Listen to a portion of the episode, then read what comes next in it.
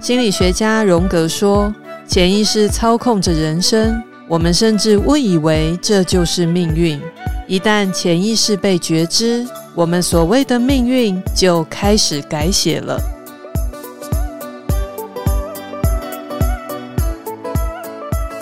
这里是潜意识老实说，让我们一起探索潜意识，改变你的生命吧。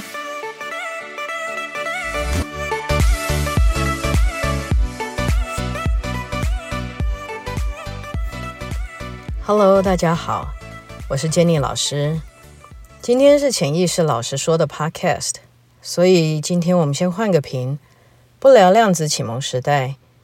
今天改跟大家聊聊我们的潜意识跟潜意识沟通。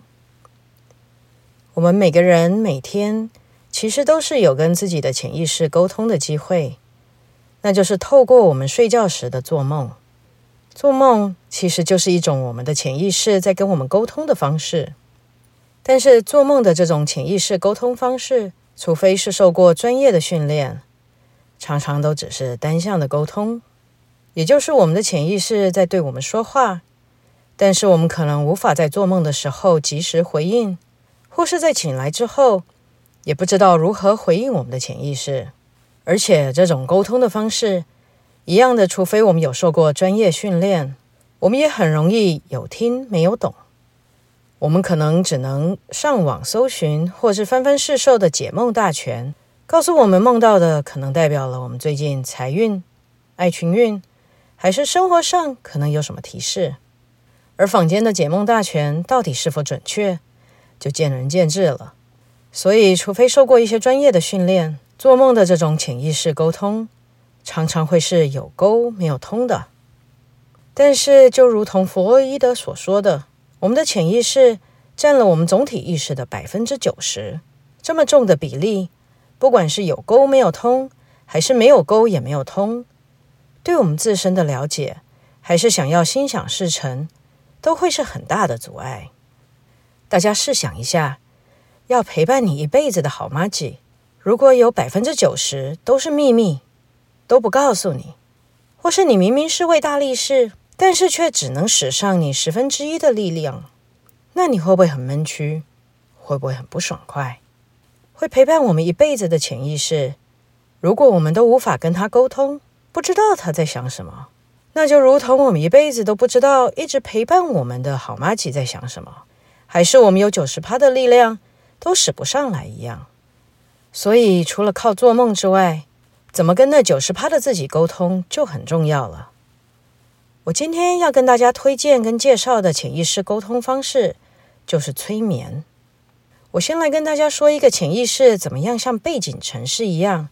即便我们觉察不到，还是默默的影响着我们的人生。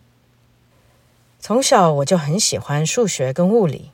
也对数学和物理很得心应手。高中的时候，我在学校选修了一堂进阶的物理学课程，当时我是班上唯一的女生，也是那堂物理学课程有史以来第一位女生去选修。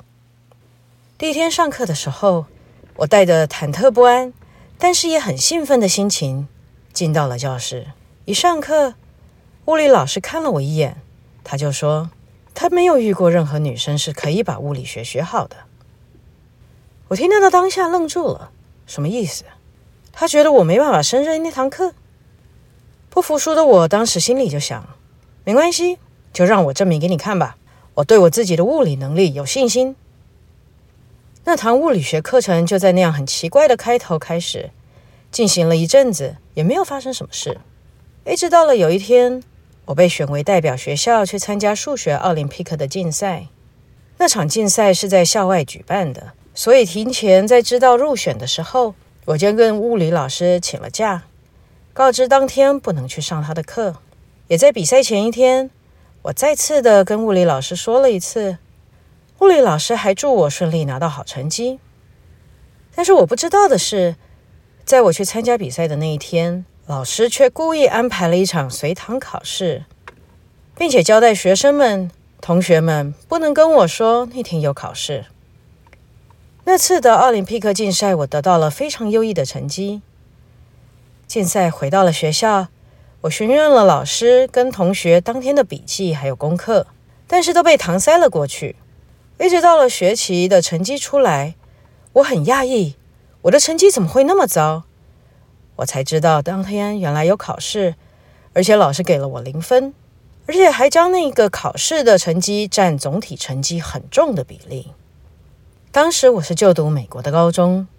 美国高中升大学是用成绩及各项表现一起申请的。原本大学我是打算念电机系，而很差的物理成绩，等于是把我的电机梦判了死刑。我去找了物理老师据理力争，也找了带我去参加比赛的数学老师一同陪同我去跟物理老师说情，甚至最后吵到了教务主任、校长那边。但是物理老师都以他有权决定什么时候考试，以及如何评量学生的成绩为由，拒绝让我补考或是做任何的补救动作。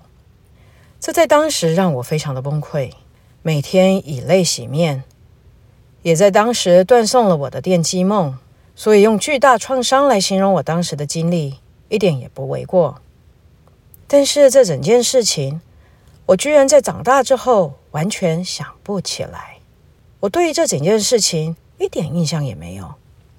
这整件事情是在我某次利用自我催眠的方式，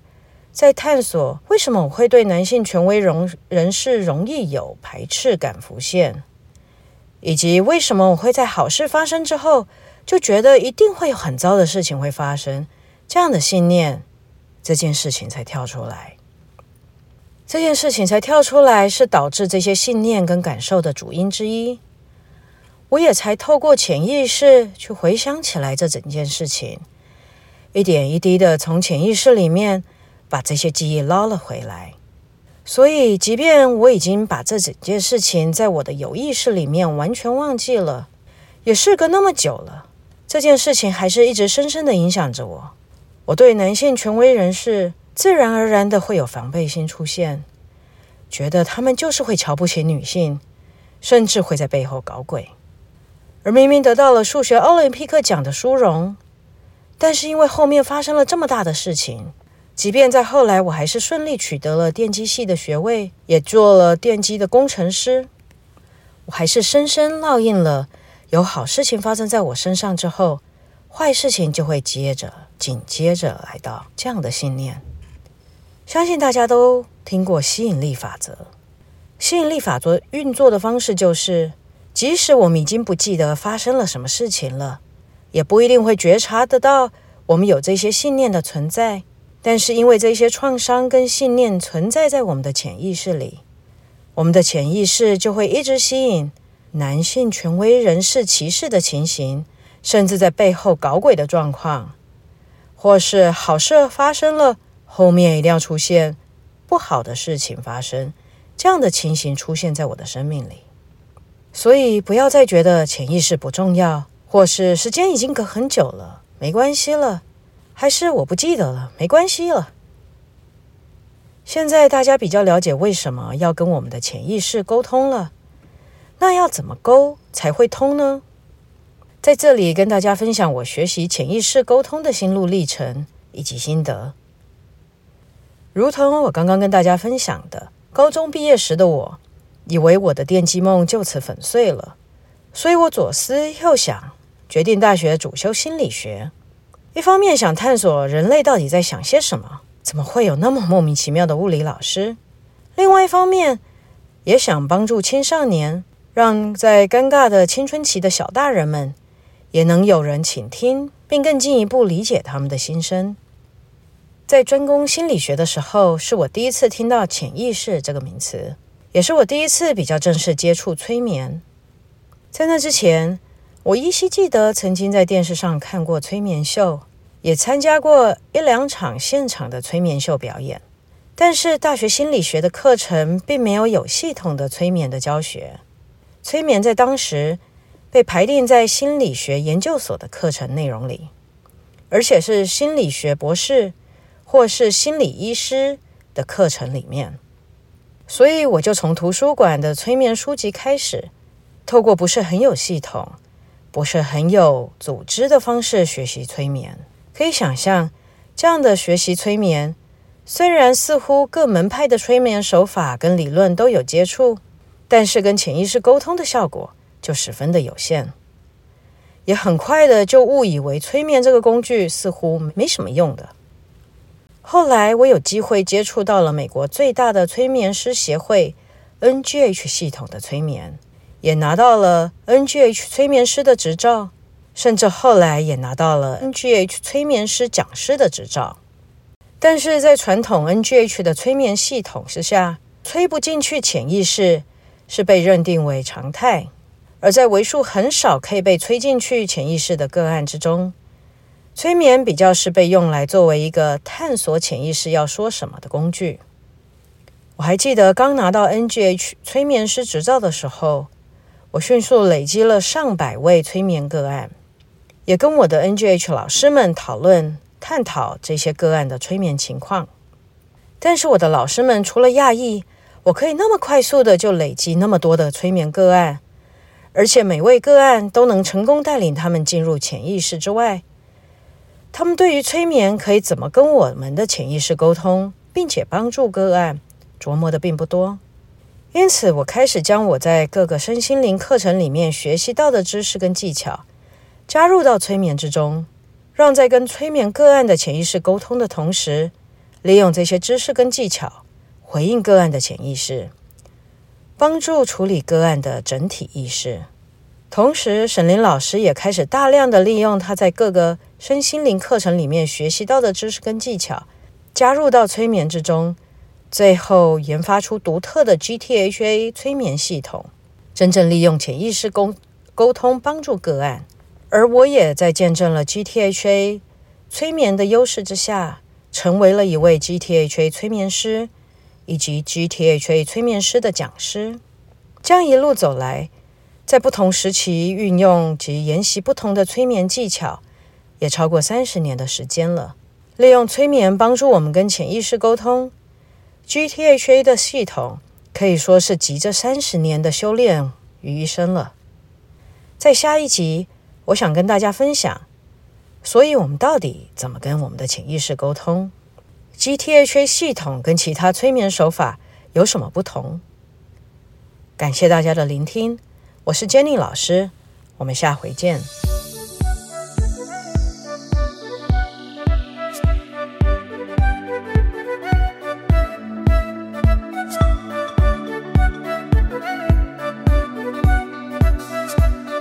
每个月的第三周周一，欢迎您准时收听《潜意识老实说》。